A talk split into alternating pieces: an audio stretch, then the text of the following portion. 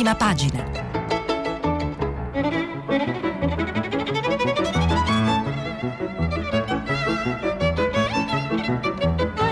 Questa settimana i giornali sono letti e commentati da Maddalena Oliva, vice direttrice del Fatto Quotidiano.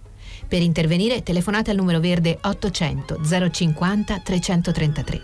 Sms e WhatsApp anche vocali al numero 335 5634 296. Il treno si fermò, che era mattino, e gli uomini si precipitarono a guardare fuori dai finestrini per capire dove fossimo. Io ero troppo piccolo per arrivare in alto e sbirciare il panorama, ma un adulto mi disse che in lontananza non si vedeva altro che qualche baracca, niente di più. Tutti pensavano che dopo un po' saremmo ripartiti, che quel posto in mezzo al nulla non fosse la nostra destinazione. Era assurdo pensare che avevamo fatto un viaggio così disumano per poi fermarci in un buco sperduto. Non ne vedevamo il senso, o non ne volevamo accettarlo. Eravamo arrivati sulla rampa di Birkenau. Camminammo in fila per più di un chilometro, vedevo delle baracche, poi degli alberi. Mi ricordo di aver notato alcuni canali di scolo con dell'acqua, qualche tempo dopo avrei lavorato per pulirli. Lungo quel percorso c'erano anche due crematori. Questo però lo seppi in seguito. Quella volta, la prima volta che facevo quella strada, io non vidi niente, nonostante i camini fossero ben visibili. Buongiorno, buongiorno a tutti. Vista la ricorrenza, oggi è la giornata della memoria, mi sono permessa di iniziare eh, la prima pagina di oggi con la citazione di, mm, di, un libro di Sami Modiano, per questo ho vissuto la mia vita ad Auschwitz, Birkenau e altri esili, che è in edicola eh, per l'occasione, per la ricorrenza, per non dimenticare con, proprio con il Fatto Quotidiano, con il giornale che dirigo. Sami Modiano, uno dei testimoni, dei sopravvissuti della Shoah, che oggi ha 90 anni, e per ricordare, per sottrarre, dicevamo, all'oblio l'orrore dello sterminio degli ebrei che con 6 milioni di vittime pagarono il tributo più pesante dell'odio razziale. Oggi, giorno della memoria, si celebra il 76 anniversario della liberazione del campo di sterminio di Auschwitz, una data fondamentale e che questa mattina sappiamo verrà celebrata anche al Quirinale dal Presidente della Repubblica Sergio Mattarella e in tutta Italia con moltissime iniziative proprio contro l'orrore della persecuzione degli ebrei, contro l'indifferenza, la stessa parola che la senatrice Liliana Segre, superstite anche lei di Auschwitz, ha voluto fosse scolpita all'ingresso del memoriale della Shoah di Milano. Sergio Mattarella, che appunto sappiamo mm, in questi giorni è molto molto impegnato, per cui la mattina eh, come da consuetudine terrà e parteciperà alle celebrazioni per la giornata della memoria, ma già dal pomeriggio invece si eh, inizieranno le, le, consultazioni al colle ci riporta, che ci riportano purtroppo insomma, rapidamente eh, alla situazione di crisi di governo che a partire insomma, da qualche giorno stiamo raccontando, leggendo i diversi giornali la mattina. Eh, ovviamente ho citato il libro di Sami Modiano proprio perché avevamo la possibilità di avere una testimonianza, una testimonianza diretta, ma sono tutti giornali che chiaramente oggi si occupano dell'anniversario e della giornata della memoria, per cui insomma eh, avrei potuto citare qualsiasi altro giornale, c'è un bellissimo pezzo ad esempio sul manifesto di, Aschiano, di Ascagno Celestini, è avvenuto quindi può accadere di nuovo, insomma quindi mh, è importante, mi sembrava importante vista la ricorrenza iniziare, iniziare la giornata giornata comunque da qui. Ma appunto torniamo al, invece alle fibrillazioni della politica. Eh, necessariamente anche oggi iniziamo la nostra rassegna dal, da cercare di capire come i giornali leggono la crisi di governo e partirei ancora una volta dal Corriere della Sera, prima di tutto per rivedere il film della giornata di ieri che eh, appunto ci eravamo lasciati con eh, le dimissioni, con Conte che sarebbe salito al colle per rassegnare le dimissioni e prima di tutto, prima appunto della salita al colle, il Consiglio dei Ministri. Leggo l'articolo di Marco Galluzzo e Monica Guerzoni. Prima ancora di entrare in Consiglio dei Ministri alle 9 del mattino, Giuseppe Conte si ferma a parlare con i colleghi che gli sono più vicini. Renzi voleva farmi fuori già un anno fa, Italia Viva ce l'ha sempre avuto in mente, non l'hanno fatto solo per la pandemia. Ma 12 ore dopo, quando chiude con il post su Facebook la giornata più dura e fredda del suo secondo mandato, l'avvocato non nomina il senatore di Rignano né lo strappo con cui i renziani l'hanno costretto a infilarsi dentro il buco nero della crisi. L'appello con cui Conte chiama alle armi tutte le voci che hanno a cuore le sorti della Repubblica per un nuovo governo che offra una prospettiva di salvezza nazionale è aperto a tutti, sovranisti esclusi. Il riferimento che fanno i colleghi è al post che in serata ieri sera eh, il primo ministro dimissionario ha pubblicato. Per la prima volta Conte riconosce che il prossimo Premier potrebbe non essere lui. L'unica cosa che davvero rileva, al di là di chi sarà chiamato a guidare l'Italia, è che la Repubblica possa rialzare la testa. Ma appunto rivediamo il fin della giornata. Cominciano ore 9.30. La faccia tirata di Conte rivela la fatica di chi ha dovuto arrendersi. Nel chiuso del Consiglio dei Ministri il Premier comunica l'intenzione di dimettersi, scherza sulle sue origini di Premier per caso, ringrazia ogni singolo ministro per il lavoro inimmaginabile di questo anno e mezzo, rivendica la lotta al Covid e i progetti ambiziosi del recovery e incassa l'applauso della squadra. Proprio durante la giornata di ieri in mattinata, mentre mm, appunto era, era, da poco concluso, si era da poco concluso il Consiglio dei Ministri, avevamo letto anche su, era il sito di Repubblica, un, un retroscena diciamo, molto molto informato su quello che poi si sarebbero detti i vari ministri insieme al Premier eh, a firma di Annalisa Cuzzocrea. Riprendiamo però l'orologio della giornata di ieri. Ore 10.56, il capo del governo sta per recarsi al colle e c'è un interrogativo che lo assilla. Il PD terrà sul mio nome? Ore 12, il prof, avvocato Giuseppe Conte, come da nota ufficiale, entra al Quirinale. Ne esce 33 minuti dopo, ormai dimissionario. Ore 13.24, a Palazzo Chigi i nervi sono corde di violino. Dal Senato, dove il gruppo dei responsabili si aggroviglia su chi deve comandarlo, rimbalzano voci che allarmano Conte. Sarà vero che Di Maio e Patuanelli già si vedono a Palazzo Chigi? O che a guidare il prossimo governo sarà Fico, così da liberare per Franceschini la presidenza della Camera? Velini e Veleni si rincorrono finché Di Maio non li scaccia, giurando che sta lavorando per Conte, è il momento della verità. L'avvocato intanto è salito a Palazzo Madama dalla presidente Elisabetta Casellati per 40 minuti molto cordiali, clima composto istituzionale, ben più lungo e politico 75 minuti l'incontro invece del Premier con Fico a Montecitorio. Ore 14.50. Il già comandante senatorio Gregorio De Falco annuncia la nascita del gruppo Scialuppa, ma i numeri ancora non ci sono e i naviganti litigano sul capogruppo. Ore 16. Salvini fa a pezzi gli esecutivi passicciati, scalda l'aria, Giorgia Meloni, che invece parla di pantomima indegna di un paese civile. Elezioni anticipate, insomma. E poiché la vita continua, il dramma della pandemia anche, Conte scrive ai ministri, di sbrigo di affari correnti sono anche tutti gli atti urgenti necessari per fronteggiare l'emergenza epidemiologica da Covid-19 e il decreto ristori 5 è salvo. Ore 19. L'enigma che toglie il fiato a Conte è un altro. Cosa ha in mente Renzi? È vero che al Quirinale non farà nomi? Il rottamatore, preso in contropiede dalla dimissione del rivale, torna in volo da Riyadh per girare da regista il film della crisi, poi su questo torneremo. Alle 19.14 ecco le news del senatore Matteo Renzi. Andremo al colle senza pregiudizi. La speranza sarebbe sempre l'ultima a morire, se non fosse che il capogruppo del PD Marcucci si mostra più realista dello stesso Renzi. Conte, non a tutti i costi, ma il buon senso porta a lui.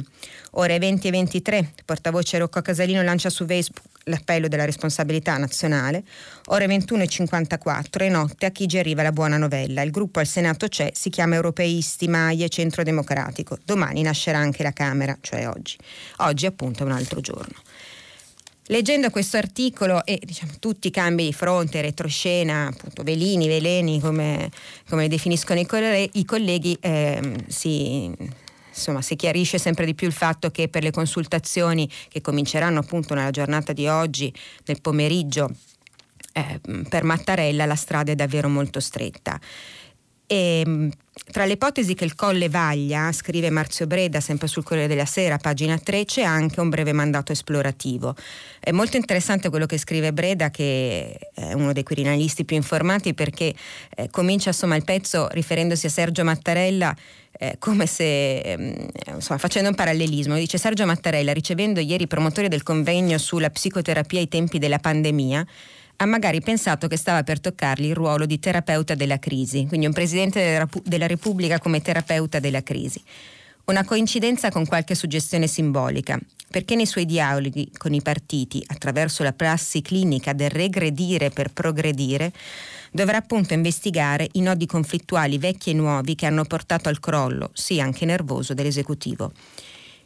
Che il capo dello Stato riesca a porvi rimedio non dipende da lui, quanto dalla capacità di elaborare i traumi politici da parte dei protagonisti principali dello scontro, cioè Renzi e Conte. La questione riguarda ovviamente i duellanti con le loro reciproche diffidenze e i loro ego importanti, feriti o alle stelle che siano. Tuttavia pure il capo dello Stato ne è molto interessato perché da questo passaggio può dipendere l'esito della sfida. Nel senso che se la disputa tra i due fosse superata, la maggioranza risorgerebbe dalle proprie ceneri, per di più rafforzata dai voti aggiuntivi dei volenterosi, e la partita così si potrebbe chiudere in velocità. All'udienza di congedo Conte è parso piuttosto sconsolato davanti a Mattarella, sconsolato ma ancora con un certo piglio combattivo. Sa che la situazione resta in progress. Nell'ipotesi che venerdì pomeriggio la strada che ha davanti sia divenuta meno stretta, il Premier potrebbe avere anche un mandato esplorativo, ma comunque breve. Sappiamo che le consultazioni iniziano oggi pomeriggio, ma tendenzialmente si dovrebbero concludere venerdì. Ecco perché appunto Marzio Breda dice venerdì pomeriggio la strada che ha davanti il Presidente della Repubblica e quindi anche il Premier potrebbe essere diventata meno stretta. E sui giornali l'ipotesi di un Conte Ter, se si guarda al barometro della crisi, è effettivamente quella che in questo momento sembra diciamo, più quotata.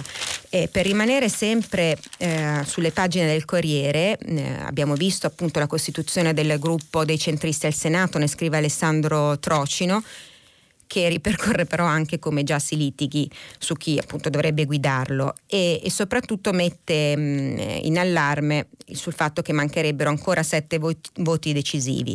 E la Binetti appunto parla di un esecutivo giallo-bianco, quindi passeremo al giallo-verde, al giallo-rosso, al giallo-bianco. Un altro pezzo molto interessante, sempre per guardare anche a casa dei diversi partiti che sono attori di questa crisi è quello che fa Emanuele Buzzi, sempre sul Corriere, sui 5 Stelle dove ci sarebbero insomma, le prime divisioni, le 5 Stelle accusa i ministri parlamentari contro il vertice, la nostra squadra ha fallito, nel mirino ci sarebbero soprattutto Bonafede e Fraccaro e, il muro ovviamente di Di Battista, già sappiamo, ha fatto su Facebook anche lui un post molto duro contro Renzi, non cambio la linea e non ho intenzione di tornare indietro. Questo per quello che riguarda il Corriere, però sulla figura di questi duellanti che appunto questi giorni stiamo cercando sempre più di mettere a fuoco anche grazie eh, alle analisi di alcuni dei commentatori, insomma dei giornali più interessanti da, da proporvi la mattina. Per quello che riguarda però ancora il retroscena e la cronaca vorrei citare su Repubblica Tommaso Ciriaco come avevamo iniziato a accennare ieri, effettivamente il veto del Premier eh, in questi, in questi insomma, giochi di, di specchi che continuano a proseguire in queste giornate, il veto del Premier iniziale che sembrava assolutamente irremovibile su eh, fatto di poter ri, eh, riaprire a Matteo Renzi, eh, già da ieri in alcuni giornali si diceva che se eh, ricambiato dal fatto che l'altro duellante, cioè Renzi, non avesse posto, non, non, ponesse il veto sul Premier, si sarebbe potuto riaprire il dialogo. E infatti Tommaso Ciriaco dice il Premier vuole trattare, non si fida del leader IV, cerca comunque altri voti, ma pur insistendo per allargare ai centristi e non, eh, decidendo insomma di non voler dipendere di nuovo da Renzi, eh, adesso frena di più sulle urne. Quindi i sei scenari che possiamo trovarci di fronte, se passiamo invece sulla stampa, sono proprio sei box, che sono i, um, alcuni dei pezzi, quelli che preferisco di più perché anche per i lettori risultano insomma più semplici da, um, da leggere, da visualizzare. Allora, sei scenari, scrive Ilario Lombardo. Primo scenario, per cercare insomma di mappare quelle che potrebbero essere le varie, mh, mm, le varie uscite da questa, da questa crisi. Allora, Conte Ter con Italia Viva e altri.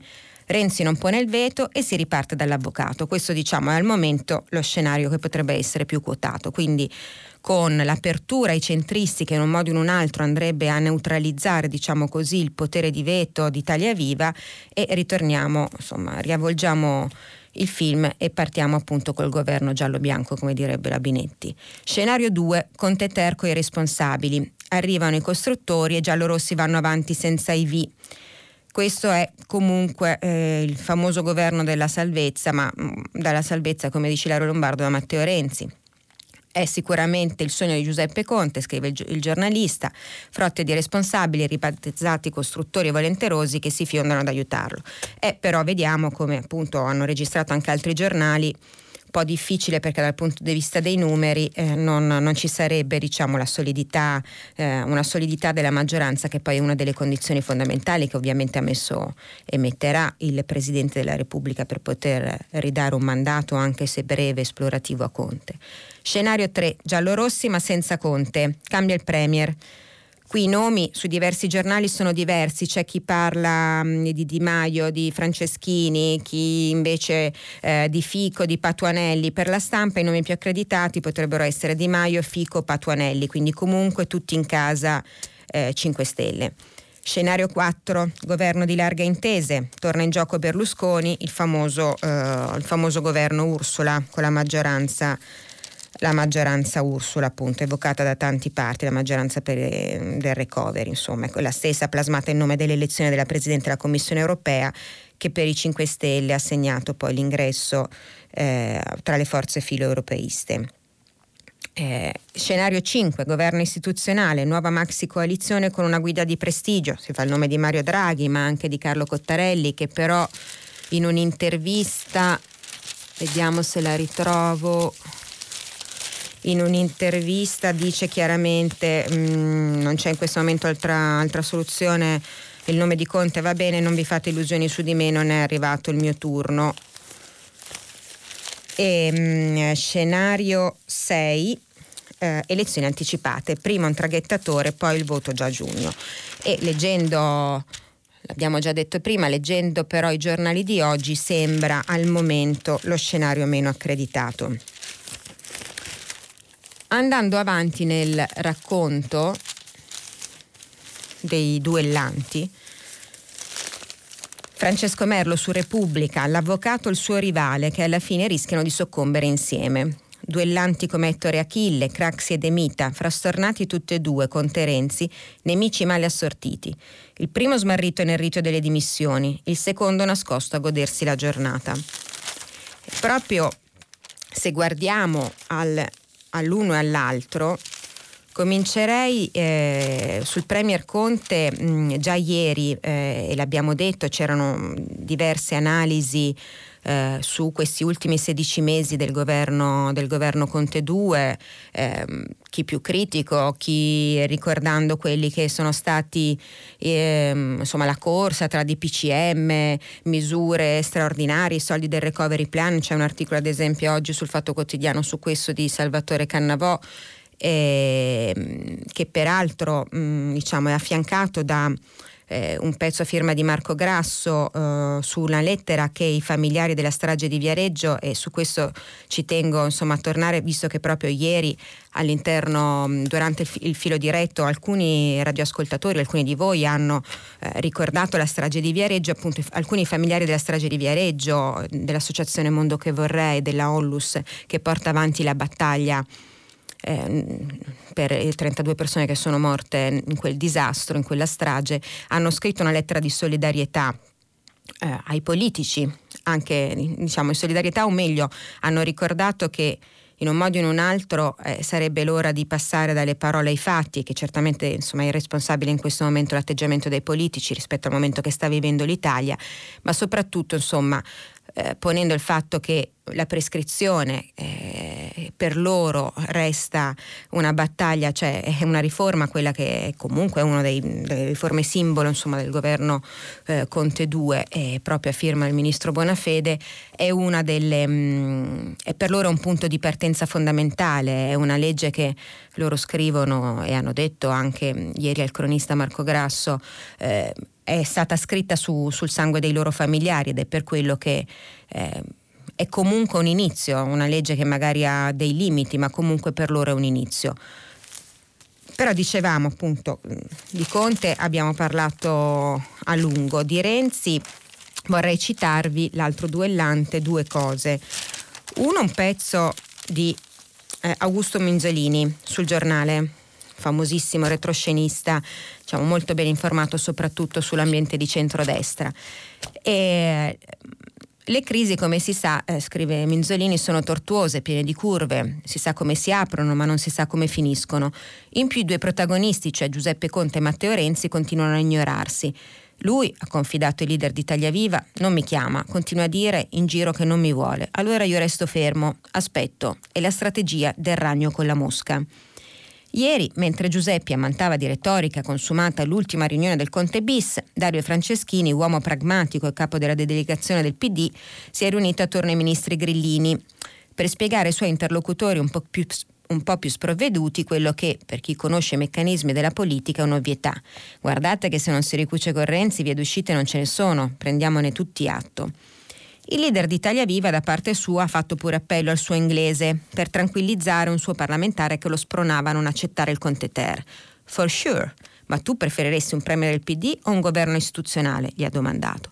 Poi a una certa ora del pomeriggio il senatore Matteo Renzi ha chiamato anche Silvio Berlusconi, che, merito della narrazione contiana e della voglia del centrodestra di non impegnarsi, era stato convinto in anticipo che si sarebbe arrivati lì. Ma io non torno indietro, ha tenuto a precisare Renzi al Cavaliere. Il Cavaliere scettico si farà un Conte Ter e Carfagna alla fine dice qui ci guadagna solo la Meloni. Con Conte non si va da nessuna parte e Berlusconi sta fermo perché non vuole strappare con entrambi. Siamo insomma un po' alla paralisi dell'opposizione. Ma se in questo dramma uscisse un, profilo, un premier di alto profilo che proponesse il governo dei migliori per fare quelle cinque cose essenziali che diano una speranza al paese, come potrei tirarmi indietro? Per ora però c'è Conte, per cui la questione non si pone. Abbiamo letto prima, alcuni giornali sottolineano quello che è stata una scoperta ieri, uno scoop del domani di Emiliano Fittipaldi che è stato lanciato prima su, su rilanciato sui siti e oggi invece troviamo eh, sul giornale diretto da Stefano Feltri, Renzi le conferenze in Arabia. Cioè scopriamo che praticamente il capo di Italia Viva eh, in queste ore drammatiche è stato anche un po' eh, spiazzato perché è stato costretto a tornare in fretta e furia da Riyadh proprio a causa delle improvvise dimissioni di Conte. Sto tutta la settimana fuori per cose importanti. Torno solo al volo se bisogna votare la relazione sulla giustizia di Alfonso Bonafede, aveva chiarito ai suoi fedelissimi tre giorni fa Matteo Renzi, prima di imbarcarsi su un aereo destinazione Riyadh, dove è atterrato sabato scorso. Il programma prevedeva che Renzi presenziasse una conferenza organizzata dal F2 Institute, un organismo controllato dal fondo sovrano saudita, il Saudi Public Investment Fund. Un meeting sul tema degli investimenti innovativi necessari al mondo post-Covid-19, previsto per domani e dopodomani, 27-28 gennaio. Appuntamento a cui Renzi doveva partecipare in presenza perché da qualche mese non è più un semplice conferenziere. Sappiamo che sul profilo LinkedIn di Matteo Renzi appunto la voce ehm, sul, sulla professione, quella conferenziere. Sappiamo anche che grazie a questo suo ruolo da conferenziere è uno dei politici attualmente che presenta come dichiarazione dei redditi un importo più elevato. Adesso non ricordo con precisione l'ultimo che è stato peraltro da poco pubblicato sul sito nei rendiconti del Senato, ma dovremmo essere sopra un milione di euro. Insomma, comunque è uno dei pochi politici che ha guadagnato nell'ultimo anno più dell'anno precedente, dichiarandolo, nonostante insomma, le difficoltà che la pandemia in un modo o in un altro ha imposto anche alle conferenze e ai congressi. Comunque, andando avanti, appunto, eh, scrive Fittipaldi. Da qualche mese non è più semplice conferenziere Renzi, ma siede, ha scoperto il domani, in uno degli advisory board, una sorta di comitato consultivo di questo ente di Stato. Il viaggio segreto del viaggio in Medio Oriente in piena crisi politica, peraltro da lui stesso innescata, ricorda Fittipaldi, nessuno sapeva nulla. A Riyadh sappiamo ci va ormai da anni e un anno fa intervistato da Corrado Formigli che gli domandava durante Piazza Pulita, dopo che un altro pezzo, un altro articolo del Financial Times aveva segnalato la sua partecipazione a un meeting in Arabia, se da senatore italiano si ponesse il problema etico quando tiene conferenze in paesi che violano i diritti umani come l'Arabia Saudita. Renzi aveva detto con franchezza che per lui non c'era alcun conflitto di interesse, che sarebbe sorto solo se lui avesse fatto parte del governo come ministro o premier Così a chi gli chiede oggi se dopo il brutale assassinio del giornalista del Washington Post Jamal Khashoggi da parte dei servizi segreti sauditi sia ancora il caso di coltivare amicizie e relazioni economiche con soggetti simili, risponde secco che il principe ereditario è in realtà uomo di grandi capacità, un sovrano assai più riformista del padre e propugnatore di un'Arabia Saudita moderna e più rispettosa del ruolo delle donne. Sempre sul domani, per passare invece alla parte relativa ai commenti e alle analisi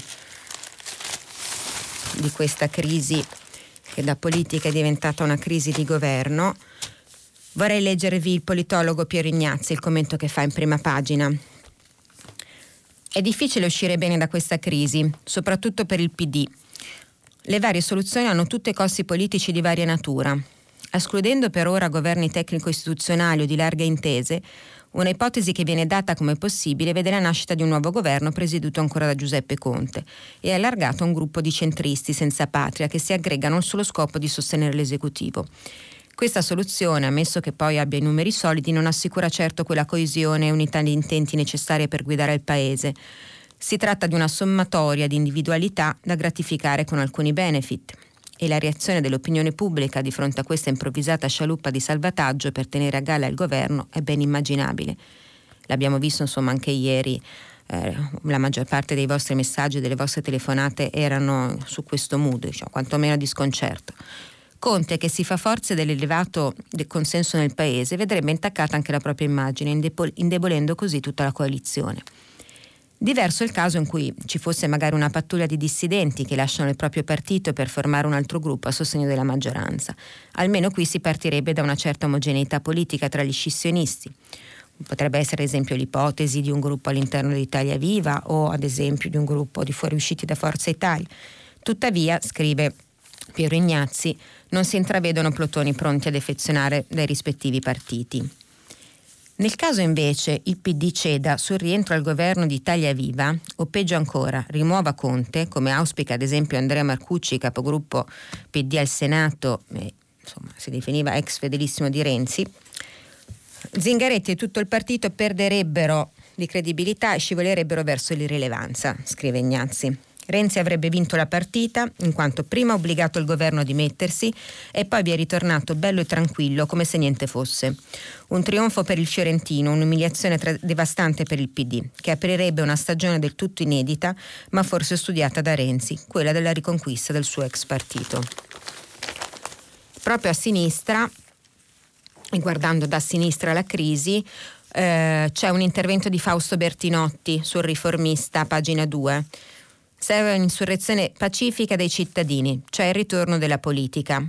Finito il conflitto tra destra e sinistra non ci resta che il trasformismo sintomatico di una crisi, non crisi, permanente, elevata sistema. Le istituzioni si arroccano, scusate, sempre più lontane dagli esclusi. Ma chi si occupa di loro? Carlo Galli, mm, scrive Fausto Bertinotti, lo ha detto bene, si possono anche disancorare le istituzioni dalla società, farle girare a vuoto, trasformarle in un gioco in cui si perseguono logiche e finalità autoreferenziali. Non c'è violenza né illegalità, ma la politica poi si declina come irresponsabilità. Questo per quello che riguarda il racconto politico della crisi, ma ci sono anche gli effetti economici. Ad esempio il Sole 24 ore si concentra sull'effetto crisi, sui provvedimenti. Conte lascia 547 decreti in sospeso, quelli fatti sono solo il 40% del, di quelli che erano previsti, che erano in totale 919 tra gli ultimi due esecutivi, quindi insomma un lavoro che è ancora, che è ancora là da venire. E soprattutto un'azione di governo che risulta diventare diciamo problematica in un momento in cui, come abbiamo più volte sottolineato in questi giorni, come, e come sappiamo purtroppo bene tutti, siamo in piena emergenza pandemica. Apriamo quindi invece adesso la parte della rassegna che riguarda il virus e mh, vorrei cominciare dal caso dei vaccini. La guerra sui vaccini prosegue, oggi sono previsti in Europa nuovi vertici con un nuovo caso, lo scontro adesso tra Unione Europea e Regno Unito per quello che riguarda AstraZeneca.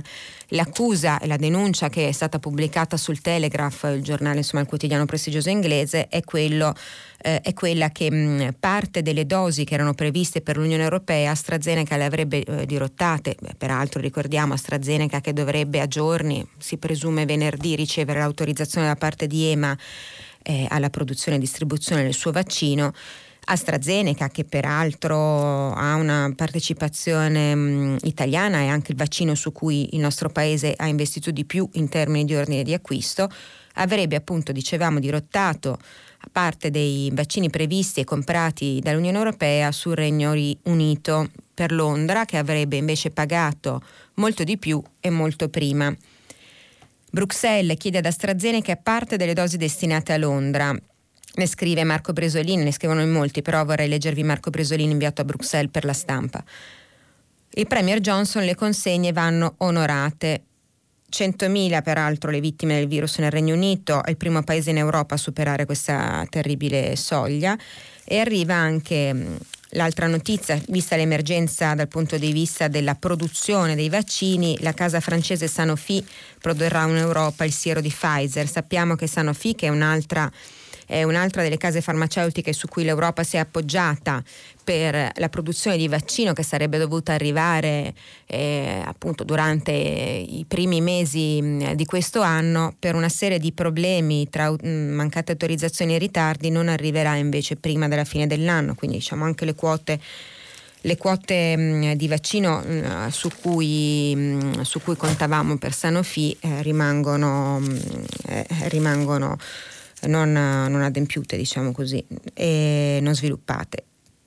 Ma AstraZeneca risponde su Repubblica, l'amministratore delega- delegato della casa farmaceutica, dicendo è falso che dirottiamo fiale, ma AstraZeneca con l'Unione Europea non ha nessun obbligo.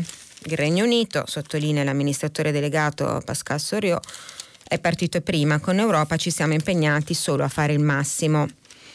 L'obiettivo è di quello di recapitare per l'Europa 17 milioni di dosi entro la fine di febbraio, di queste 2, circa in Italia, in Italia. Sappiamo però che rispetto a quelle che erano attese, la casa, di, la casa farmaceutica appunto ha annunciato già nella prima consegna che ancora ha da venire una riduzione del 60% nel primo trimestre, cioè 3,4 milioni da qui a, a marzo anziché 8 milioni di dosi ed era stata appunto accusata dall'Unione Europea AstraZeneca subito dopo Pfizer di scarsa trasparenza. E sempre sul vaccino, eh, la verità scrive mm, eh, anche altri, eh, invece del vaccino italiano, quello mh, mm, sviluppato da Reitera, e Arcuri investe sul vaccino italiano, sappiamo che la verità è sempre molto attenta a tutto quello che fa Arcuri ehm, 80 milioni di euro ma con 9 mesi di ritardo. Invitalia entra nel capitale di Reitera, i contatti tra le aziende risalgono però già dall'estate scorsa, dopo un'offerta straniera che non è stata finalizzata. Se non si fosse perso tempo il paese avrebbe già il proprio sero pronto. Altri giornali però invece sono un pochino più attenti su questo perché dicono che i dubbi sul ci sono comunque molti dubbi ancora sull'efficacia di, eh, di questo vaccino completamente mh, italiano e, e peraltro insomma, potrebbero esserci anche una serie di conflitti di interessi tra il Ministero, AIFA e lo stesso Istituto Spallanzani, quindi bisogna ovviamente come purtroppo abbiamo imparato uh, a fare, bisogna essere molto cauti, specie quando si parla dei vaccini. C'è un'intervista a Fabrizio Pregliasco, il virologo sul messaggero eh, sia il certificato vaccinale per torma- tornare alla normalità. Questo è un dibattito che mh, mm, è aperto da, da alcune settimane eh, sul documento di avvenuta immunizzazione. Sappiamo che ad esempio in Campania è già attivo eh, e potrebbe essere un modo per aiutare la ripresa economica, sarebbe utile per molte attività, dalle compagnie agli stadi alle palestre. Vediamo se anche su questo riusciremo ad arrivare in un modo o in un altro in ritardo o comunque insomma in uno stato di corsa all'emergenza se invece riusciremo a muoverci con, con, con tempo, a tempo debito. Però oltre ai vaccini ci sono anche altre cure eh, parallele che stanno iniziando a dare dei risultati positivi. Parlo delle cure basate sugli anticorpi monoclonali che mi sembra insomma una delle buone notizie rispetto invece appunto mh, al racconto che purtroppo facciamo quotidianamente eh, della pandemia, mm, meno 70% di morti e ricoveri con il trattamento con la combinazione di due anticorpi monoclonali targati Lilly, l'azienda americana che produce con uno stabilimento a Latina, quindi anche in parte italiana. Si è ridotto il rischio di ricovero e morte per Covid-19 nel 70% dei casi. Sono risultati entusiasmanti che replicano i dati positivi di fase 2 sto leggendo sul Fatto Quotidiano, e aggiungono un'importante evidenza clinica sul ruolo che gli anticorpi neutralizzanti possono svolgere nella lotta contro questa pandemia. Sappiamo che mh, anche il, l'ex presidente statunitense Donald Trump è stato curato anche con un cocktail potentissimo proprio di farmaci basati su anticorpi monoclonali.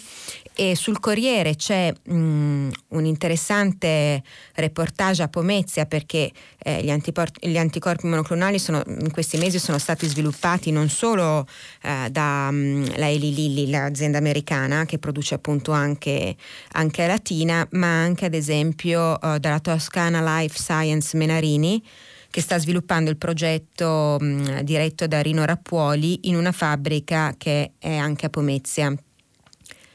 E c'è la, la, collega Clarida Salvatori che è andata nella fabbrica degli anticorpi, fermano il virus e sono pronti ad aprile eh, gli anticorpi, ricordiamolo, cioè diciamo Rino Rappuoli è un luminare da questo punto di vista, uno scienziato importantissimo che ha lavorato su tutta la scena internazionale proprio negli ultimi anni, dedicando quasi la maggior parte della sua vita all'idea di isolare, identificare e selezionare gli anticorpi più efficaci e più reattivi nei confronti del virus. In questo caso ovviamente anticorpi che vengono prelevati dal plasma di persone guarite dal Covid-19.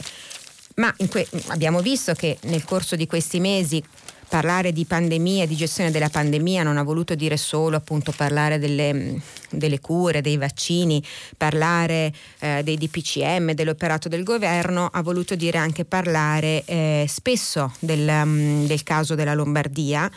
Eh, in questi ultimi giorni c'è una guerra di numeri nuovamente insomma, di, mm, tra uh, la giunta amministrata da Attilio Fontana, dal leghista Attilio Fontana e Roma, sia nel, per quello che riguarda il Ministero della Salute e Speranza, sia per quello che riguarda l'Istituto Superiore di Sanità eh, e Brusaferro, eh, c'è la famosa questione che si è aperta sulla base diciamo così, dell'assegnazione a zona rossa della Regione Lombardia per una settimana, salvo poi scoprire che in realtà i dati, i numeri non erano aggiornati e la regione eh, con un danno economico potentissimo per, eh, per, una zona, un'area del paese che non solo è il motore dell'Italia ma che ha già pagato il prezzo, probabilmente quello più alto di tutte le regioni d'Italia proprio nella prima ondata per la pandemia, è cominciata la guerra di responsabilità su chi e, da chi dipendesse l'errore del calcolo. Eh, ieri, mh, visto che mh, peraltro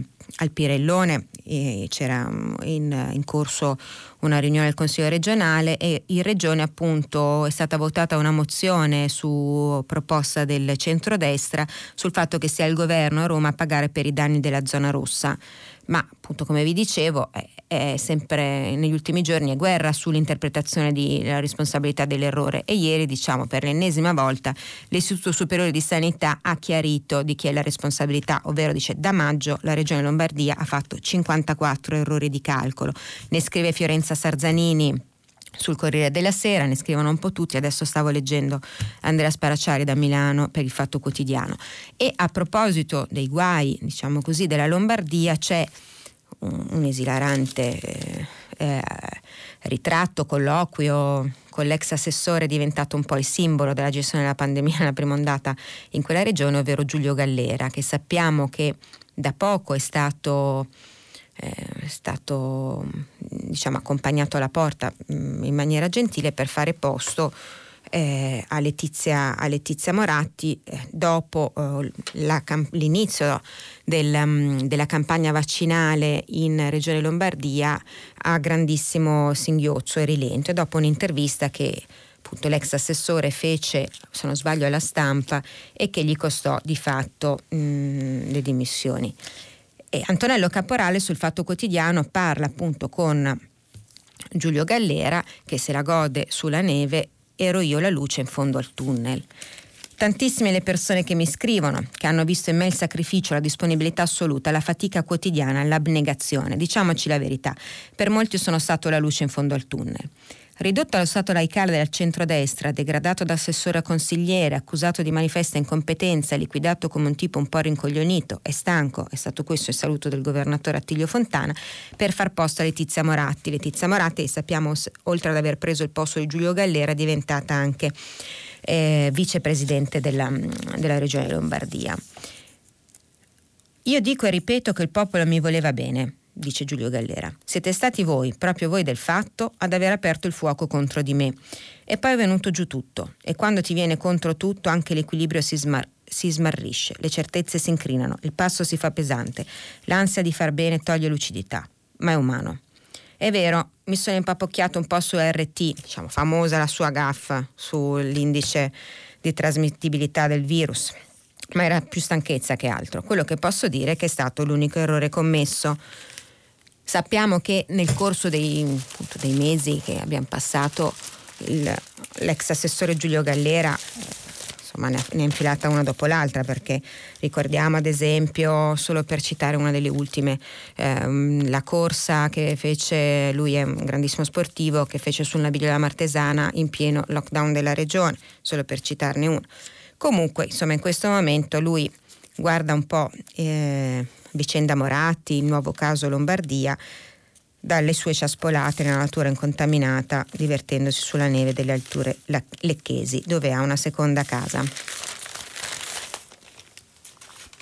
Oggi però vorrei appunto dedicare, visto che abbiamo iniziato la nostra rassegna ricordando la giornata della memoria, guardando anche un po' alla tragedia dei migranti e, e aprendo anche un po' uno sguardo uno sguardo su, sugli altri paesi e sul mondo.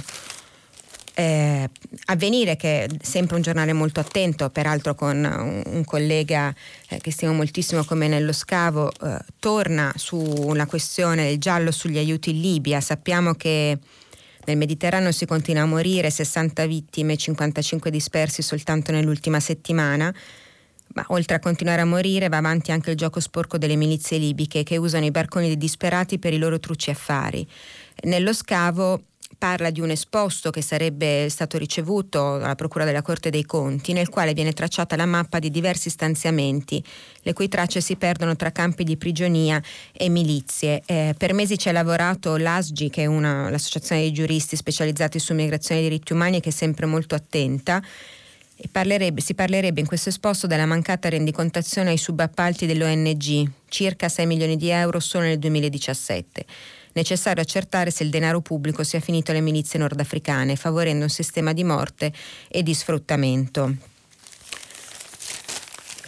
Guardando appunto al mondo, la rotta balcanica, due profughi trovati morti al confine croato, eh, ogni giorno devo dire si leggono dei reportage uno più straziante dell'altro. La settimana scorsa, se non sbaglio, eh, o forse qualche giorno insomma anche più indietro, ce n'era uno bellissimo di Niccolò Zancanna sulla stampa che ha fatto che ha fatto il viaggio dei, nei Balcani, nella, rotta, nella, nella, rotta balcanica e si è ritrovato anche appunto al confine di quella che si chiama Europa e mh, mm, raccontando tutte le, mm, le, situazioni anche di gravissima violazione dei diritti umani che la polizia croata sta compiendo nei confronti dei migranti che arrivano, eh, che arrivano, che arrivano lì e che sperano di poter eh, appunto passare i confini per poter solamente attraversare eh, i primi paesi dei Balcani, l'Italia, ma senza appunto fermarsi.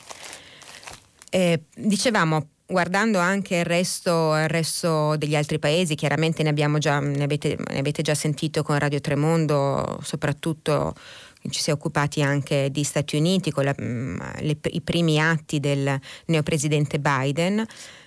Biden chiama Putin, scrive Paolo Mastrolilli, mm, inviato a New York per la stampa, alta tensione sul caso Navalny, quindi i rapporti con Cremlino e, e hacker e soprattutto un'inversione di rotta rispetto a Trump sui dossier caldi, che è una delle cose appunto che uh, vi, ha, vi, hanno raccontato i colleghi di Radio Tremondo.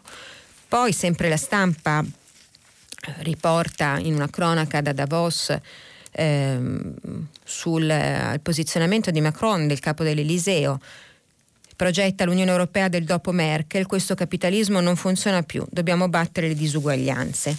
E a proposito di disuguaglianze, eh, diversi giornali si dà conto eh, delle rivolte in India, centinaia di migliaia assaltano la capitale con ruspe e trattori nel giorno del, um, della parata per la festa della Repubblica. Contadini indiani invadono Nuova Delhi, fermate la riforma agraria di Modi. C'è una storia anche molto bella, sempre sulla stampa, firma di Francesco Olivo, il murale delle donne cancellate da Vox, basta femminismo. La battaglia culturale covava da anni ed esplosa in periferia. Un'anonima sala del Consiglio municipale di Ciudad Lineal, circoscrizione est di Madrid, si è trasformata nel cuore di un conflitto tra due visioni del mondo, al centro dello scontro un murale che esalta il ruolo delle donne nella storia, un'opera realizzata da un gruppo di artisti del quartiere che la destra, su proposta di quell'estrema Vox, ha deciso di cancellare. E poi c'è anche Stati Uniti ancora, Rampini su Repubblica, ricetta di Kamala Harris per far ripartire l'America e c'è anche un estratto del libro eh, che la vicepresidente ha scritto, La mia lotta per i più deboli. E, mh, mm, chiudo velocissime eh, la rassegna stampa di oggi leggendo solo una lettera di Suora Giuliana Galli Minist- al ministro Di Maio pubblicata sulla, spa- sulla stampa. Si ricordi i fantasmi di Biac, appunto, i migranti visto che parliamo di giorno della memoria che ricorda una pagina nerissima della storia recente, eh, non giriamoci dall'altra parte, ricordiamoci di tutti gli uomini, donne e bambini che vengono malmenati e respinti. Ecco la pubblicità, ci rivediamo fra pochissimo. Grazie. Maddalena Oliva, vice direttrice del Fatto Quotidiano, ha terminato la lettura dei giornali di oggi. Per intervenire chiamate il numero verde 800 050 333. Sms WhatsApp anche vocali al numero 335 56 34 296. Si apre adesso il filo diretto di prima pagina per intervenire e porre domande a Maddalena Oliva, vice direttrice del Fatto Quotidiano. Chiamate il numero verde 800 050 333. Sms e WhatsApp anche vocali al numero 335 5634 296. La trasmissione si può ascoltare, riascoltare e scaricare in podcast sul sito di Radio 3 e sull'applicazione RaiPlay Radio. Eccoci, bentrovati. Apriamo il filo diretto con voi radioascoltatori. La prima telefonata. Pronto? Pronto? Pronto, buongiorno. Buongiorno a lei. Il mio nome è Mauro Volterra. Sono un vecchio signore di 87 anni e sono ebreo. Ho vissuto eh, naturalmente quel periodo tragico di cui oggi purtroppo si parlerà, no purtroppo, fortunatamente perché sono qui a parlarne. La mia testimonianza è quella di, è esattamente questa. Se, sono, se, sono, se sto parlando con lei è perché due persone meravigliose che si chiamavano Romeo e Ida Caccialanza hanno salvato la vita mia e di mia sorella. Per nove mesi ci hanno nutrito e con quella fame che c'era può immaginare che cosa significava essere nutrito. Mi ricordo che la prima sera che i nostri genitori ci hanno lasciato, noi piangenti naturalmente, a casa di questi due signori, dopo averci rifocillato, dopo che erano andati via i nostri genitori, io le chiedo scusa se ogni tanto mi commuoverò, ma capirà che per me è stata una, cosa, non, una cosa importante. Non si preoccupi. Dopo averci, dopo averci dato da mangiare, ci hanno messo a dormire insieme a loro. Non ci hanno trattato per nove mesi come due genitori, ma come due nonni affettuosi. E quindi la mia commozione, mi scusi, eh. Che non è solo la sua, non è solo la, la sua. La mia commozione è dovuta a, a, un, a un fatto particolare che ci tengo a raccontarlo, oltre ad averci salvato quella notte, zio Meo, così volle essere chiamato, uh-huh. mi volle vicino a sé e io nel sonno, credendo di essere insieme a papà mio, l'ho abbracciato e lui per tutta la notte non si è mosso per non svegliarmi. Questa è una testimonianza questo tipo, questa testimonianza ci tenevo in modo particolare a farlo. Eh, voglio Io la ringrazio man- tantissimo. La mandare ringrazio. un pensiero Prego. a queste due persone meravigliose che hanno salvato me e mia sorella e che cosa altro potrei aggiungere che, che non abbia già fatto. Quindi che Dio li benedica sempre io prego sempre per loro, guardi. Io la ringrazio, la ringrazio tantissimo, la ringrazio per, per, aver chiamato, la ringrazio per la sua testimonianza, la, perché lei lo sa e lo sappiamo tutti noi, ovviamente in modo molto diverso dal suo, quanto sia importante il valore della testimonianza per le persone che sono sopravvissute E ringrazio nel, nel, mio piccolo, diciamo, ringrazio anche le due persone di cui lei ci ha raccontato che sono andati proprio contro l'indifferenza e hanno permesso eh, a lei e a, non ricordo se sua sorella o suo fratello, insomma comunque a voi due di, mm, eh, di sopravvivere. Sono molti i messaggi che ci stanno arrivando Leggo ad esempio anche Giuseppe Marcuzzi Aiello. Triste mattina questo 27 gennaio e qui mi inchino al popolo ebraico che ha sopportato la grande tragedia dei campi di concentramento.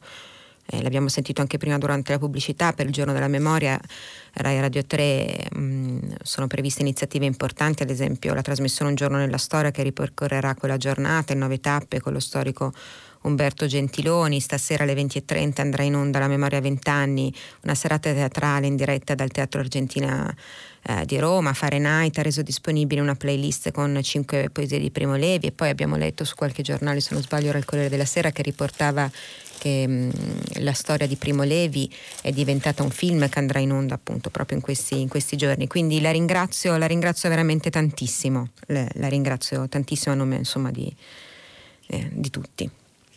Seconda telefonata, pronto? Ah, pronto, buongiorno. Buongiorno.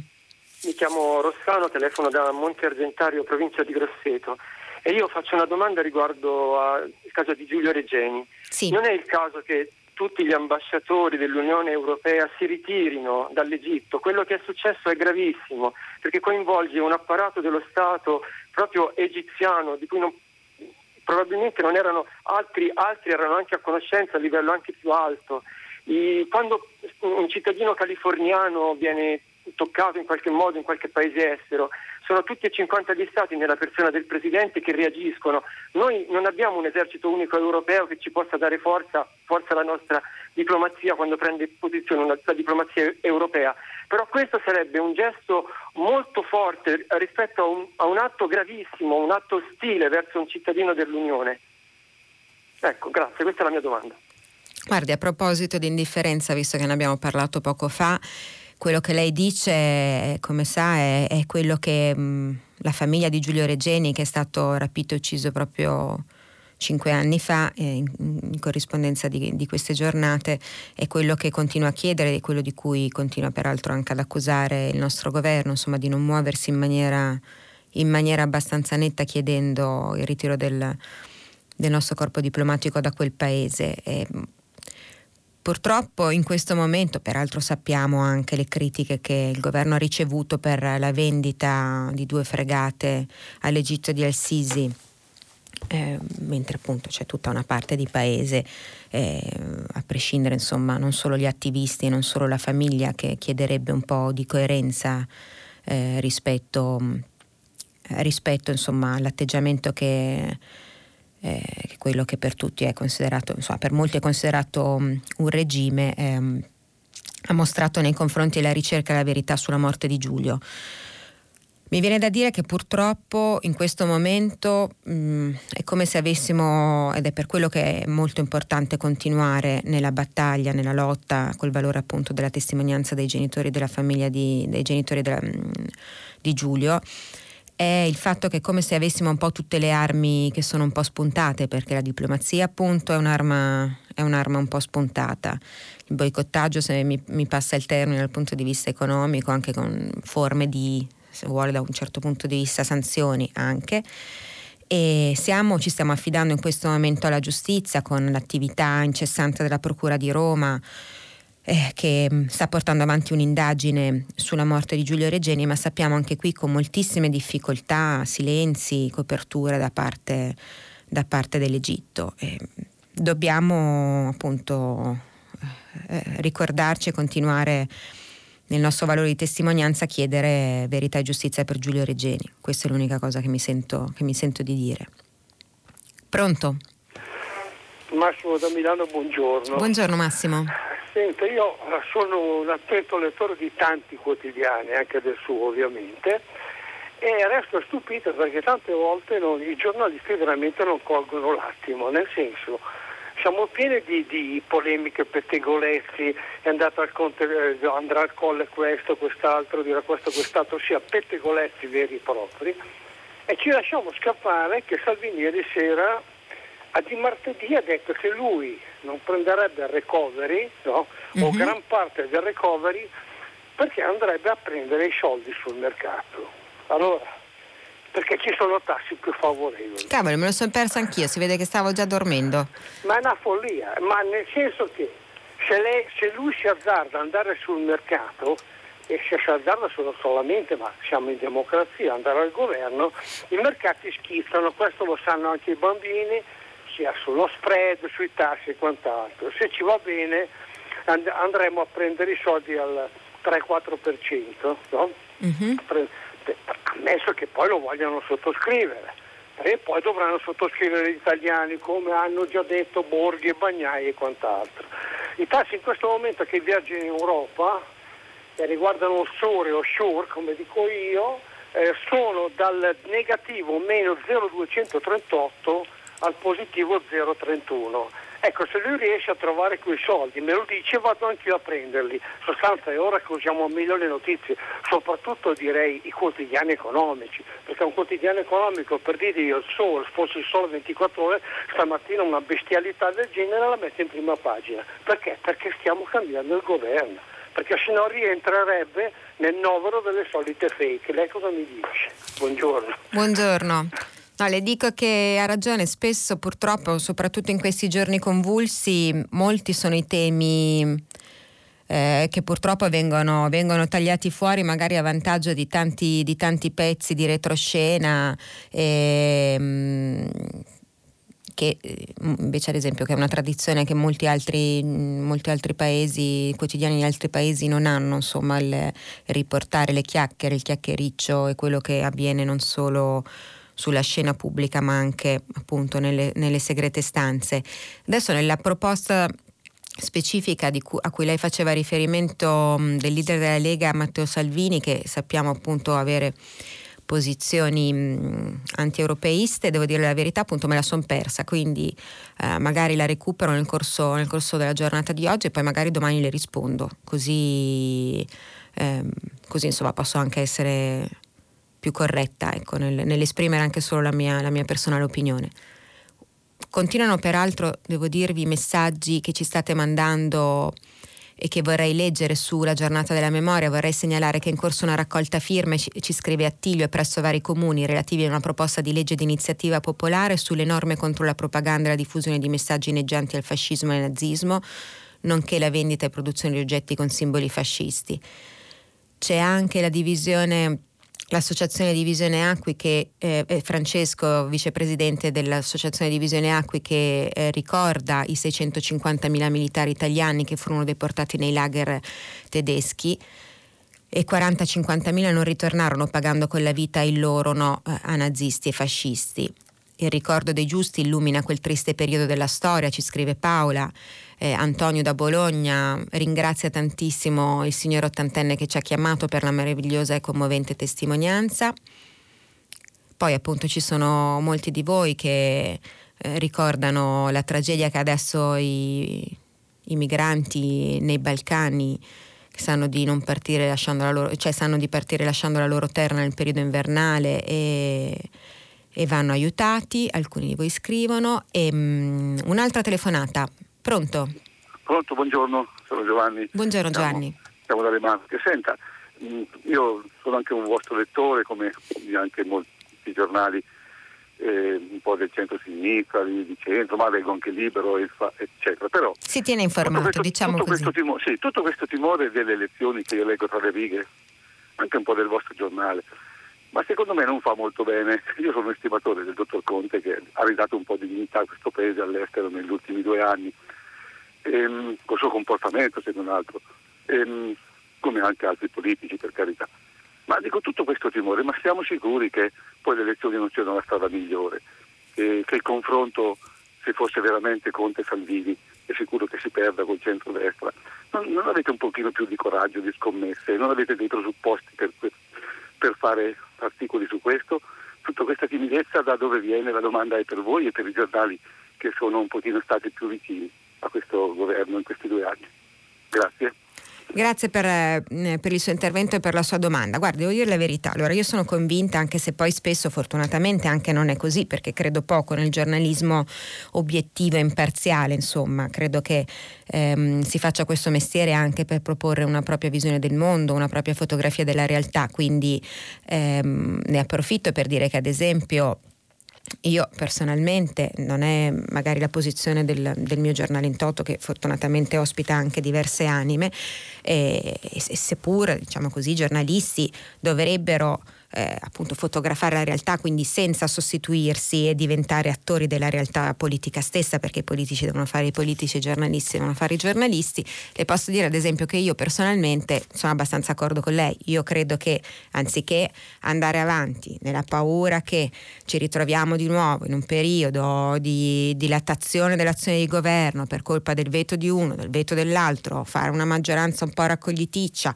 ehm, con uno scenario magari magari come quello che citavamo prima descritto Piero Ignazzi sul domani, onestamente dal punto di vista proprio di cittadina devo dirle, eh, nonostante mh, mm, magari le persone eh, come, come, me, come lei, che dicono a questo punto meglio andare al voto, siamo pochi, eh, perché almeno parlando e leggendo le, rile- le mh, mm, rilevazioni che fanno i sondaggisti, praticamente un italiano su cinque andrebbe al voto, il resto il resto, il resto no, anche perché mm, organizzare eh, una campagna elettorale e mm, delle votazioni durante la pandemia e nel pieno di una campagna vaccinale che è considerata diciamo, la campagna vaccinale del secolo è, è veramente, veramente complicatissimo. Um, ieri sera sentivo ad esempio eh, l'epidemiologo mm, del del Sacco di Milano, il professor Massimo Gali diceva appunto cosa, cosa volete che vi dica, cioè, noi, noi, virologi cosa, cosa, possiamo dire? Che certamente questo paese in questo momento avrebbe bisogno di tutt'altro, dovremmo essere concentrati su tutt'altro. Però certo, le ripeto, per un ritorno anche della politica, anziché dare questo spettacolo di... Mh, mm, numeri, persone che si contano, prebende che si devono dare in cambio, anch'io preferirei, preferirei andare alle elezioni, però devo anche dirle che eh, appunto questa è la mia personale, la personale opinione. Ad esempio c'è Luisa Di Lodi che invece ci scrive Um, solo in Italia si può far cadere il governo in piena pandemia, chi lo ha fatto non è sicuramente per il bene del paese, questo fa indignare la maggioranza degli italiani già provati dalle conseguenze della situazione drammatica che stiamo vivendo e non è vero eh, quello che scrivono alcuni giornali, cioè che gli italiani gridano al voto. Quindi insomma siamo, credo fermamente che siamo una minoranza le persone che in questo momento dicono piuttosto andiamo al voto, però ci siamo, ecco. Altra telefonata, pronto? Buongiorno. Buongiorno. Mi, mi chiamo Mauro e telefono da Senigallia. Sì. Eh, guardi, mh, mm, mm, come il, il primo ascoltatore mio omonimo eh, parlo con grande, grandissima emozione, sono leggermente più giovane di, di, del signore che ha telefonato, l'ebreo. A me è successo il contrario, eh, mia madre è stata un'eroina per una notte. Eh, di sera, dall'imbrunire, eh, bussano alla porta e sulla porta appaio, appare una signora, lo ricordo come fosse adesso perché la bambina con una bambina che ha la mia stessa età e, e mia madre l'accoglie, l'accoglie, ci racconta che purtroppo ha abusato in tante altre porte e le porte erano rimaste chiuse, chiuse. ma quello che era, era, incredibile perché attorno a noi eh, c'era una moltitudine di soldati tedeschi, mio padre che era tornato sbandato da, da Zara, dalla Jugoslavia, insieme, erano partigiani, quindi dovrà pensare quello, il, grande, il, grande, coraggio che ha avuto mia, mia madre in quella notte, li abbiamo accolti e alla mattina eh, eh, sono, sono, sono, andati. Guardi, eh, io alcuni anni fa a questo proposito ho scritto una brevissima poesia, gliela leggo. Grazie. Crepitava la mitraglia, tornava il cannone, cavalli con zoccoli enormi trasportavano l'oblio soldati con divise sbiadite marcavano il passo. All'imbrunire bussaste alla porta. Sen- senza esitare mia madre riaccolse. Silenzio, silenzio profondo. Parlavano gli occhi, tremavano le mani. notte con fragore di guerra, illuminata dai Beicala, all'alba, con il pianto del cuore, una donna, una bimba, come ombre in una strada bianca senza fine. Buona giornata.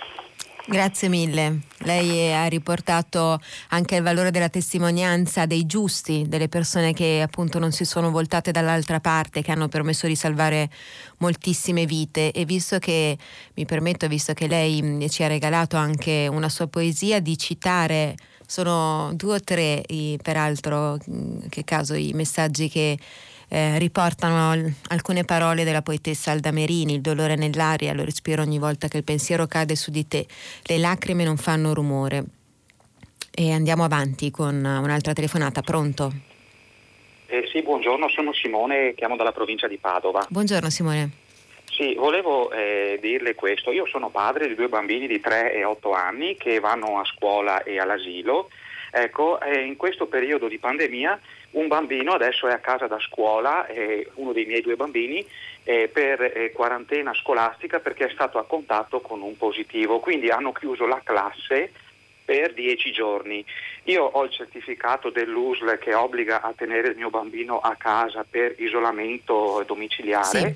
Ecco, vado a inserire nel portale dell'Inps la richiesta di eh, congedo straordinario per quarantena scolastica del figlio per dieci giorni retribuito al 50% e scopro mio malgrado che questo congedo straordinario è scaduto il 31 dicembre 2020 e non è stato prorogato da, dal governo o dall'Inps.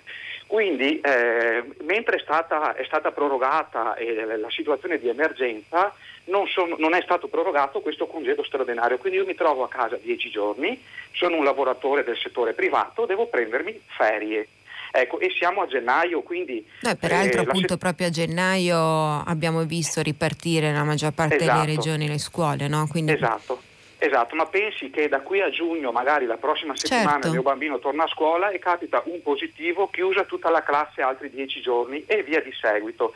Quindi io mi trovo nella situazione che mentre i nostri politici discutono sul MES o sul Recovery Fund, che io non so neanche che cosa sia, ecco, sulle cose concrete, tipo eh, questo congedo straordinario per un bambino a casa da scuola con comunicazione dell'USL, cioè io devo tenerlo a casa, non posso neanche farlo uscire, mi trovo impossibilitato a utilizzare questo congedo eh, e siamo a gennaio, da qui a giugno è, è lunga insomma. Quindi ancora una volta eh, le famiglie non vengono aiutate dalla politica. Ecco, ah, speriamo questa... più che altro eh, che mh, mm, appunto tra gli affari correnti che dovrebbe sbrigare il governo prima di passare diciamo così a, a, lasciare il posto a un eventuale altro governo. Vedremo se Conte terra o meno. Ci sia anche come è valso ieri per il decreto Ristori 5 la, mm, la riproposizione di, mm, eh, di, questa forma. Sappiamo che peraltro davvero la, mm, sulla scuola si è consumata una battaglia eh, devo dire una delle mh, mm, pagine insomma, più mh, mm, tristi perché alla fine a pagare sono, sono stati soprattutto i ragazzi e, eh, anche se l'amministrazione ha tenuto molto il punto e anche il governo insomma mh, mm, nella figura del Premier si sono battuti per, per riaprire e tenere aperte le scuole. Certo, se si riaprono le scuole senza potenziare il collegamento tra eh, le ASL e eh, il sistema scolastico, senza potenziare il sistema dei trasporti, senza appunto creare quel cordone di sicurezza intorno alla scuola che permetta ai ragazzi di riprendere in presenza eh, quella che per loro non è solo diciamo, eh, una tappa importantissima nel percorso di vita, ma è anche un'occasione di socializzazione eh, in questi tempi che sono così scossi da, dalla pandemia, eh, lei ha fatto, ha fatto, benissimo a porre il problema. Eh, appunto mi auguro vivamente che, ehm, che, il, gov- che il, governo sia o questo in carica o il futuro si, si, si, ponga il problema. Sono certa del fatto che purtroppo come molte cose abbiamo visto appunto anche prima leggendo il sole che sono rimaste bloccate o a metà, ehm, questa sia invece una di quelle cose che, a cui si mette, si mette subito, insomma, subito rimedio. Un'altra telefonata, pronto? Pronto? Sì, pronto. Buongiorno.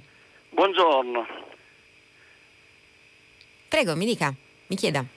No, io ho, mi hanno detto di restare in linea. Ecco, adesso lei è in diretta, quindi può, può dirci... Insomma, Ma posso se... parlare? Sì, prego. Ecco, no, io eh, sono stato fraternamente amico con Primo Levi. Uh-huh.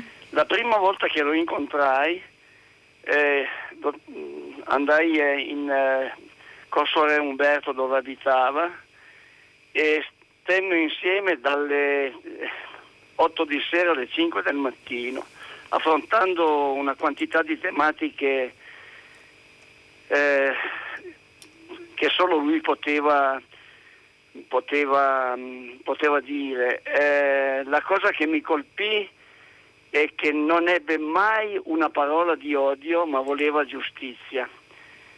Eh, di Primo Levi, proprio in questo momento, eh, ho una serie di libri per cui eh, ho un libretto che aveva confezionato con poche poesie eh, e poi pinzato, dove c'è una dedica che adesso vi leggo a Eugenio con, eh,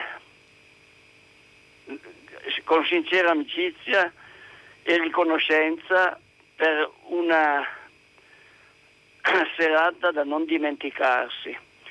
Grazie Eugenio eh, per questo ricordo. Que- sì, no, ma eh, la, cosa, la, cosa, che mi colpì è che eh, io stavo partendo, gli avevo detto se vuoi ti, ti, ti cedo il mio alloggio, perché lui veniva a Barbonecchia a, ville- a villeggiare quando era giovane.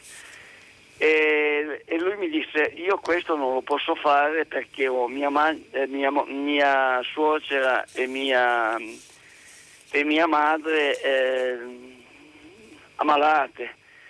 E tutto questo sicuramente ha contribuito a, a questo al suo gesto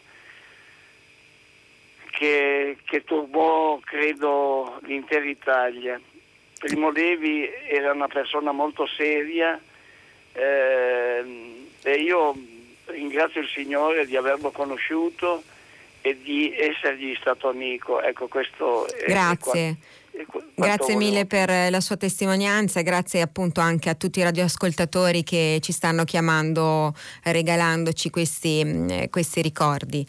E a proposito, mh, volevo però approfittarne, visto che mh, stiamo parlando mh, di quanto sia importante eh, non girarsi dall'altra parte, mostrare empatia. Volevo tornare su una telefonata che avevamo ricevuto eh, lunedì durante il filo diretto che riguardava una signora che aveva chiamato dall'Umbria per raccontare, era partita insomma da un, da un ragionamento sulla sanità privata e pubblica e ha raccontato la storia drammatica di una donna giovanissima che, che era morta eh, a Perugia ehm, prima, di, prima, di, un intervento, visto che eh, c'è una radioascoltatrice che mh, mm, mi ha scritto ieri per dire so, che aveva trovato la mia risposta un po' liquidatoria, io appunto avevo, avevo detto cosa che peraltro ancora penso, cioè che su questi casi che sono casi delicati e che ovviamente il fatto di dire che siano casi delicati non, non toglie niente a, alla tragedia, al dramma che stanno vivendo, che vivono le famiglie che si ritrovano di fronte ehm, a una morte inspiegabile e improvvisa come quella di questa mamma di 28 anni, che serve insomma che sia la magistratura come, come sta succedendo in questo caso a, a occuparsene. Però appunto la cosa che volevo dire eh, perché non volevo assolutamente eh, aver dato la sensazione, per questo mi scuso nel caso qualcuno l'avesse percepita così, di indifferenza o ripeto di liquidazione della storia. Di, eh, il caso specifico come sia andata non è chiaro neanche per, per, i colleghi che ho avuto modo di sentire, per quello che ho letto anche su, sulla stampa locale. Eh, la signora che aveva 28 anni e che era mamma di due figli di appena 5-10 anni è morta poco prima di effettuare un intervento chirurgico all'anca eh, che richiedeva una semplice anestesia locale una donna di origine rumena sposata con un italiano. In pochissimo tempo mh, mm, la donna sembra insomma, che avrebbe avuto un arresto cardiaco nella struttura privata Umbra in una casa di cura ed era per quello insomma, che la nostra radioascoltatrice aveva posto il problema. Eh, poi c'era stata una drammatica corsa verso l'ospedale invece pubblico, verso il Silvestrini. Appena arrivata era stata trasferita in, in rianimazione, poi purtroppo le condizioni sono precipitate e mh, mm, appunto l'autopsia dovrà chiarire meglio le cause del decesso, alcuni, mm, alcuni articoli come, sottolineavano come ehm, la donna avesse subito già diverse operazioni, quindi eh, ripeto la tragedia ovviamente nulla toglie la tragedia che, che ha riguardato la famiglia. Ehm, la famiglia di questa, mm, di questa donna, Ioana, e però appunto ritengo, ribadisco che debba occuparsene insomma, la magistratura visto che è un caso molto molto delicato. Certo sarebbe scandaloso se eh, la donna fosse morta perché in arresto cardiaco senza una possibilità di rianimazione nella struttura privata, però appunto ripeto andremo, insomma, sarà la magistratura a svolgere il suo compito. Altra telefonata, pronto? Sì, pronto. Buongiorno. Buongiorno. Sono Guido Maffioli di Milano. Vorrei intervenire sulla situazione in Bosnia, al confine con, con la UE, sulla rotta balcanica. Sì. Eh, ne stiamo finalmente parlando sulle prime pagine, compaiono articoli, diciamo da quando eh, è stato applicato il fuoco al campo di Lipa. Questa situazione è diventata finalmente eh, nota alle, sulle prime pagine. Lipa, Biac, al... ricordiamoci che per molti sono proprio non sono dei campi, sono dei lager. sono per... assolutamente delle situazioni eh, che noi stiamo denunciando. Io faccio parte di un gruppo di volontari che si chiama Opet Bosna, in bosniaco vuol dire ancora Bosnia, perché eravamo, alcuni di noi erano là già nei tempi della guerra eh, serbo-bosniaca e fa parte dell'associazione di Milano Casa per la Pace. Uh-huh. Portiamo aiuti diretti sin dal 2018 a Velika Kladuja dove avviene il game di cui Nello Scavo ha ha parlato forse più di, più di altri, certo. più di altri. Ecco, questa situazione noi la denunciamo eh, insieme ad altre associazioni sin da ottobre 2018, da prima di noi ancora, Linea d'Ombra ODV di Trieste, l'ASGI che lei ha nominato per il caso libico in realtà, l'ICS, Consorzio Italiano di Solidarietà ancora di Trieste e la rete di associazioni rivolte ai Balcani sin, da, sin dall'anno scorso eh, ha, eh, ha fatto uscire un dossier. Quindi non, non, è una cosa di oggi, è una cosa certo. che avviene da tempo.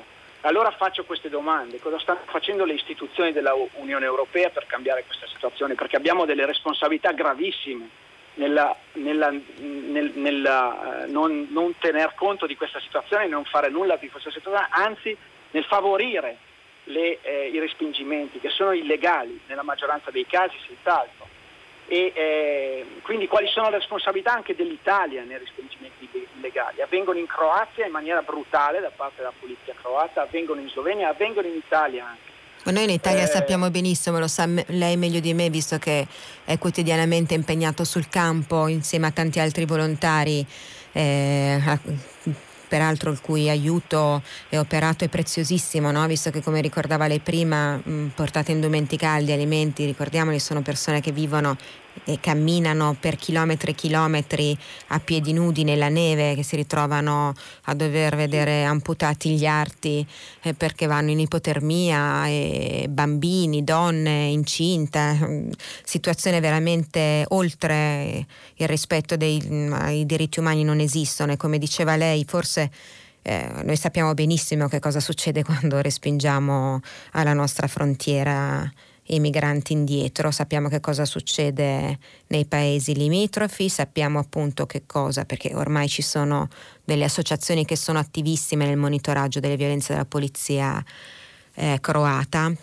Abbiamo visto le fotografie, in, non solo lei citava nello scavo Avvenire, che è uno dei giornali appunto più attento come abbiamo ricordato prima, ma ad esempio Lorenzo Tondo del Guardian ha pubblicato delle fotografie con i segni delle percosse, torture vere e proprie che fanno i poliziotti a, mm, a, questi, a questi disperati che cercano solo insomma, di migliorare la loro vita. La cosa che posso dirle è che, visto che abbiamo tanto parlato questa mattinata di indifferenza, qui più che indifferenza si parla di ipocrisia, cioè a mio modesto parere l'atteggiamento che abbiamo come governi ci definiamo anche appunto membri dell'Europa. E, è, è, un atteggiamento ipocrita. Sappiamo benissimo quello che succede, ma facciamo, facciamo finta che non succeda. Un'altra telefonata, pronto? Sì, buongiorno. Buongiorno. Eh, sono Sergio, parlo dal Trentino, sono un italo-argentino, volevo fare un piccolo intervento eh, ricordando memoria, al giorno della memoria anche i 40.000 scomparsi che abbiamo avuto, già che al tempo ero un giovane, ero in prima linea e ho sofferto la dittatura, ho sofferto la tortura, ho sofferto tutto quello che si può immaginare e volevo parlare anche dei 400 bambini che mancano ancora l'appello, che le nonne e le mamme stanno cercando certo. ancora. E volevo eh, ricordare anche che tanti di quei scomparsi sui voli della morte, come i miei, i miei amici che sono spariti in Argentina e tutta questa gente, e tanti erano discendenti anche da italiani, tra l'altro. Vabbè, non si parla della nazionalità perché tutti siamo esseri umani, no? però è bello da ricordare. Io sono italo-argentino, sono un sopravvissuto. Niente, volevo ricordare anche che sono stati 40.000, potevo esserci dentro anche io, mi sono, certo. non so certo. come, miracolato, qualche stella che mi ha salvato, non so cosa al momento. Ecco, volevo fare questo piccolo intervento. Grazie mille, grazie, grazie per la sua testimonianza. Un'altra telefonata, pronto? Pronto? Ne approfitto allora, visto che mm, abbiamo eh, un attimo un problema, ehm, per anche qui fare un passo indietro a ieri. Eh, c'era un radioascoltatore che ha chiamato mh, mm, uh, ponendo il problema del, um, dell'acqua pubblica un, lui faceva riferimento a una notizia che era uscita più o meno a novembre sul fatto che l'acqua mh, mm, negli Stati Uniti fosse diventato un asset finanziario. Avevo promesso appunto di mh, mm, informarmi meglio perché eh, mi ero persa questa, questa, notizia e ringrazio peraltro gli amici del Forum Acqua che eh, Forum Italiano dei Movimenti per, per l'Acqua che mi hanno scritto e mandato un sacco di materiale, quindi insomma ringrazio anche loro. Eh, eh, la notizia è, veramente l'incredibile perché appunto a novembre in California sono stati lanciati i primi futures di, mm, di sempre sull'acqua che è diventata così un asset eh, strategico con, aumentando quindi notevolmente anche il rischio di spinte, mm, di spinte speculative. E l'uomo che peraltro appunt- sta puntando sull'acqua è l'uomo che aveva previsto il crollo dei subprime. Ricordiamo eh, da questo punto di vista invece la battaglia che tutti i movimenti per l'acqua. Noi avevamo anche una legge, la legge Daga, eh, l'acqua come bene pubblico, penso ad Alex Zanotelli per esempio, eh, ma appunto anche a parte il Movimento 5 Stelle, anche se in parte ora è una delle cose che si sono dimenticati di, ehm, di portare avanti, però appunto l'acqua non, non può essere una merce come, come, qualsiasi altra, non può essere scambiata nel mercato dei futures a borsa di Wall Street, è un bene essenziale per tutti gli esseri viventi e abbiamo citato appunto Alex Zanotelli che è uno dei mm, il padre Comboniano che insieme al Forum per l'acqua pubblica di Napoli è più attivo su questo tema, che ricorda spesso le parole di Papa Francesco nell'enciclica Laudato Si, l'accesso all'acqua potabile e sicura è un diritto umano essenziale, fondamentale e universale perché determina la sopravvivenza delle persone e per questo è una condizione per l'esercizio degli altri diritti umani visto che appunto stiamo parlando a lungo oggi di, mm, di diritti umani, mi sembrava, mi sembrava, anche importante ricordare, ricordare, insomma, ricordare e rispondere a questo, a quanto l'acqua poi, insomma, per poter ricordare quanto l'acqua fosse e sia una risorsa vitale non solo per l'economia, ma anche appunto per tutte per tutte le persone, è un diritto umano fondamentale sempre sotto minaccia. L'ultima telefonata, pronto? Pronto, sono Antonella da Brede. Salve Antonella. Eh, dunque io le faccio i complimenti per la sua conduzione che è molto pacata, anche se questa, eh, questa ultima parte è stata un po' lunga. Grazie. Semplicemente ricordare che eh, la giornata della memoria un, uh, deve essere un vaccino contro l'indifferenza, contro un antidoto, un antidoto scusi, contro l'oblio e che invece stasera tutte le reti RAI 1, 2, 3 non trasmettono niente su questo argomento nell'ora classica dopo le 21, anzi sul primo c'è la partita. Allora la domanda è questa, è disattenzione che che mi sembra difficile, perché si sa di anno in anno che il 27 gennaio è questa eh, ricorrenza, o è indifferenza? Parliamo del servizio pubblico che funziona ricordando gli appuntamenti, le rispondo così di Rai Radio 3 per la giornata e prima di salutarvi proprio al volo mi sembra una buona eh, un buon modo per, um, per, proseguire anche appunto con la programmazione. Leggo il messaggio di Giovanna da Bologna che, commezzo, che commozione questi signori ottantenni che sono intervenuti oggi, che ricordano, che raccontano e lasciamo che raccontino sempre tutto, facciamo risuonare i loro racconti, facciamo brillare le loro storie. C'è bisogno di giusti oggi. Eh, ci vediamo domani, il filo diretto finisce qui, dopo il giornale radio, Edoardo Camurri che conduce pagina 3, a seguire primo movimento e pari a 10 come sempre tutta la città ne parla. Buon proseguimento, a domani.